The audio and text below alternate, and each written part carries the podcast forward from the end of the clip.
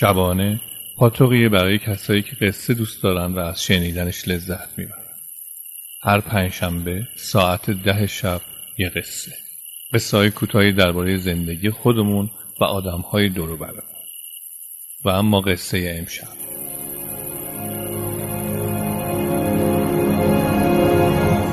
استوار ورزیده گروهان ما.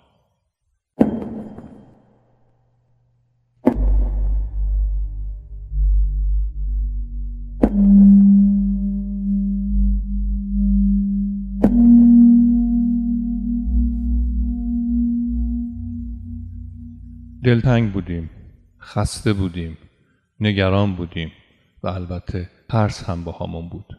ولی با میل خودمون اومده بودیم که آموزش ببینیم و بریم برای کشورمون بجنگیم.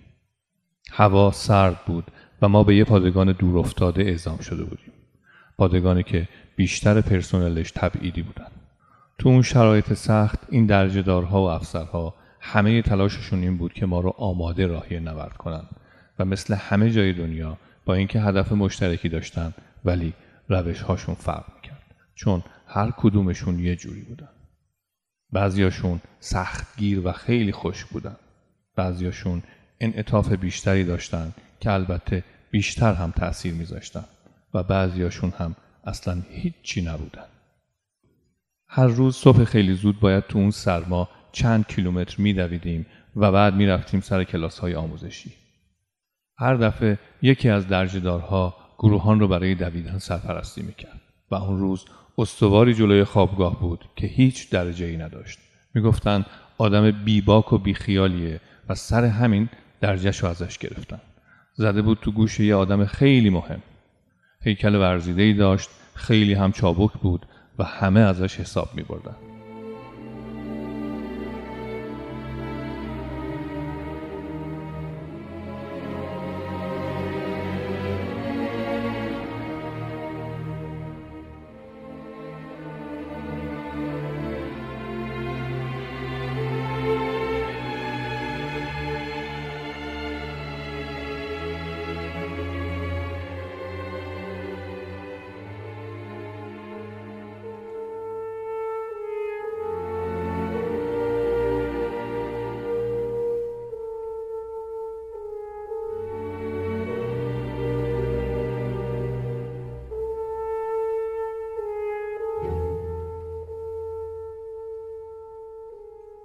داشتیم جلوی خوابگاه آماده دویدن می شدیم که دیدیم یکی از سربازها داره گریه می‌کنه.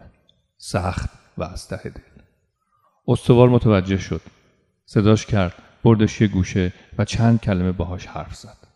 سرباز کماکان بیقرار بود. یک دفعه استوار خم شد و سرباز رو انداخت روی دوشش و بی توجه به تقلاهای سرباز اومد جلوی صف و شروع به قدم زدن کرد و با اشارش سربازها هم دنبالش را افتادن. سرباز روی دوش استوار تقلا می کرد و استوار قدم زنان شروع کرد بخوندن اون شب که بارون اومد طبق معمول سربازها هم باید دم می گرفتن ولی همه مبهوت مونده بودن. شعر آشنا نبود. استوار ایستاد و به طرف گروهان برگشت. یه نگاهی کرد و دوباره خوند. بلند و با عصبانیت.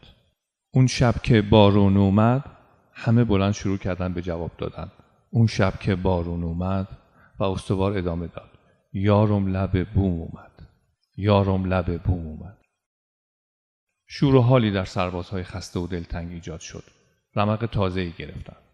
استوار سرباز را از دوشش گذاشت پایین و شروع کرد به دویدن و از سرباز خواست در کنارش باشه و دوباره شروع کرد. اون شب که بارون اومد یارم لب بوم اومد. رفتم لبش ببوسم نازک بود و خون اومد. استوار ورزیده گروهان ما یه روز فراموش نشدنی برای همه ما رقم زد. یه روز خاطر انگیز در اون هنگامه جنگ، تشویش و استراب. بعد از صبحگاه رفت پیش فرمانده پادگان و به زمانت خودش سه روز مرخصی برای سربازی گرفت که نامزدش ناخوش شده بود و از روستا براش نوشته بود مرتزا جان اگه نیایی ببینمت ممکنه دیگه هیچ وقت سنم رو نبینی